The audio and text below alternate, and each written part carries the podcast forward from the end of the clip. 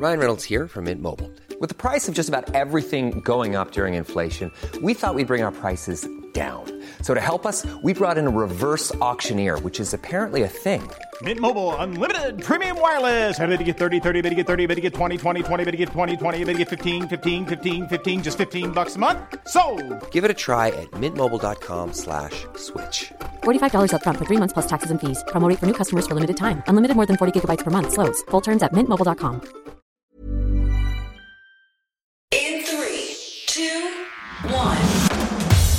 Seven things you probably didn't know you need to know. I'm Jamie East, and this is the Smart Seven. Good morning, everybody. It's Wednesday, the 25th of January, and it's St. Dwynwen's Day. And a big happy birthday to Alicia Keys, Vladimir Zelensky, Dustin Ingram, and Jack Fowler.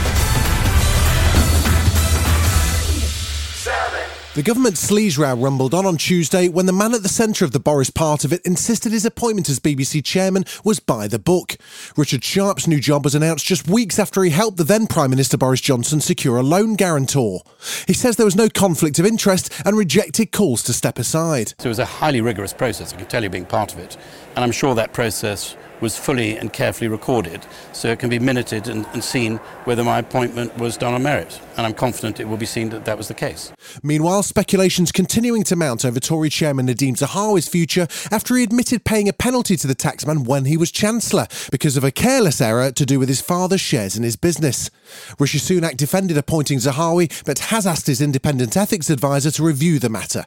Now, Conservative MP Caroline Nokes says he should stand aside temporarily. Sadly, this looks like a sort of hangover from Prime Minister's past, and I think that Nadhim needs to come clean on all of the questions that are being posed. But Shadow Foreign Secretary David Lammy is worried more serious problems are being forgotten about among all the controversy. Well, I think that we should be dealing with the cost of living crisis. We should be dealing with the fact that teachers are now going on strike. These are the important issues that certainly my constituents care about. So, of course, it's a huge distraction.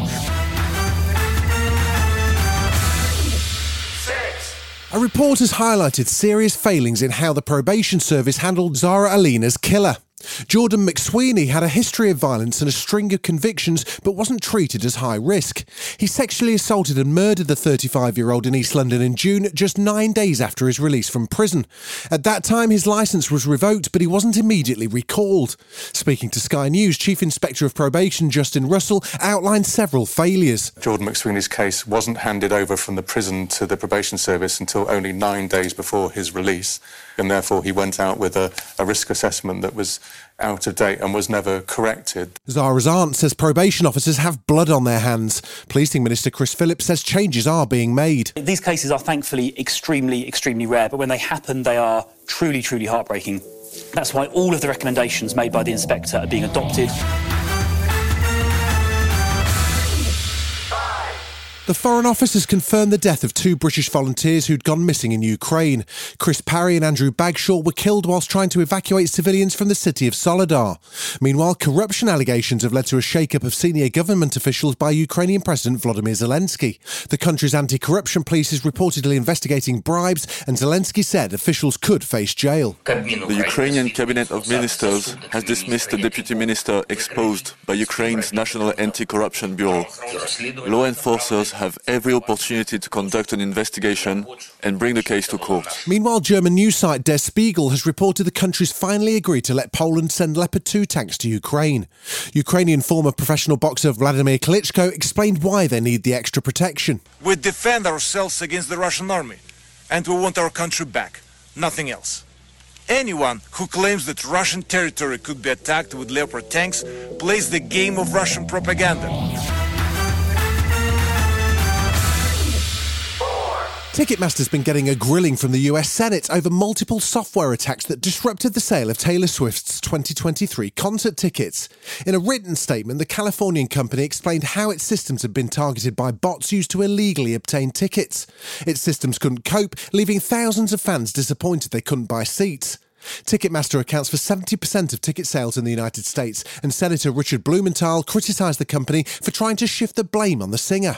Ticketmaster had the temerity to imply that tobacco involved in pre ticket sales was Taylor Swift's fault. And may I suggest respectfully that Ticketmaster ought to look in the mirror and say, I'm the problem. It's me. Still to come on the Smart 7, the luck of the Irish strikes the Oscar nominations and an exclusive look into The Last of Us. Right after this. Hi, I'm Daniel, founder of Pretty Litter. Cats and cat owners deserve better than any old fashioned litter. That's why I teamed up with scientists and veterinarians to create Pretty Litter. Its innovative crystal formula has superior odor control and weighs up to 80% less than clay litter. Pretty Litter even monitors health by changing colors to help detect early signs of potential illness. It's the world's smartest kitty litter. Go to prettylitter.com and use code ACAST for 20% off your first order and a free cat toy. Terms and conditions apply. See site for details. Welcome back. Tuesday saw another Premier League club putting an up for sale sign as fresh from sacking manager Frank Lampard, Everton owner Farhad Moshiri is selling the club.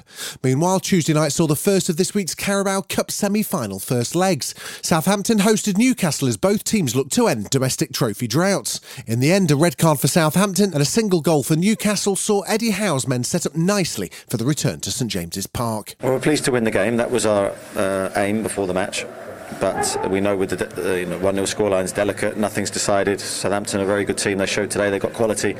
So we go to next week with our fans behind us and hopefully um, they can make the difference.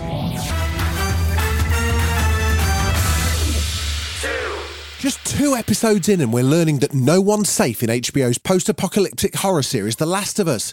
The latest instalment saw Joel, played by Pedro Pascal, and Anna Torv as Tess, successfully bring Ellie, who's immune to the infection that's ravaged humanity, to the drop off location. And in a special episode of our very own Dragoncast podcast, available wherever you get your podcasts, series creator Craig Mazin provided some relief on whether a certain socialite survived the outbreak. Uh, the infection hit in 2003. Is Paris Hilton okay? She is either uh, running some sort of uh, cult compound, let's say in Florida, or uh, she is a clicker that is moving on a very strict, repeating course around a few rooms in her mansion. Sci fi fantasy Everything Everywhere All at Once leads the nominations for this year's Oscars with 11. The shortlist also includes Best Picture nods for the Top Gun and Avatar sequels. Bill Nighy and Normal People's Paul Mescal are up for Best Actor, along with Colin Farrell, who says he's beyond honoured to scoop his first nomination for his role in The Banshees of Inisherin. The film bagged nine in total, including this one. Here are the 10 nominees for Best Motion Picture of the Year. The Banshees of Inisherin. Graham Broadbent, Pete Czernin, and Martin McDonagh. Producers. But it was some of the more unconventional films that stole the show, and host Riz Ahmed seemed to love it. Up now, the nominees for Best Animated Short Film My Year of Dicks and An Ostrich Told Me the World is Fake and I Think I Believe It. This has been The Smart 7. Wherever you're listening, do us a favour and hit the follow button. We'll be back tomorrow at 7am. Have a great day. Written, produced and published by Daft Doris.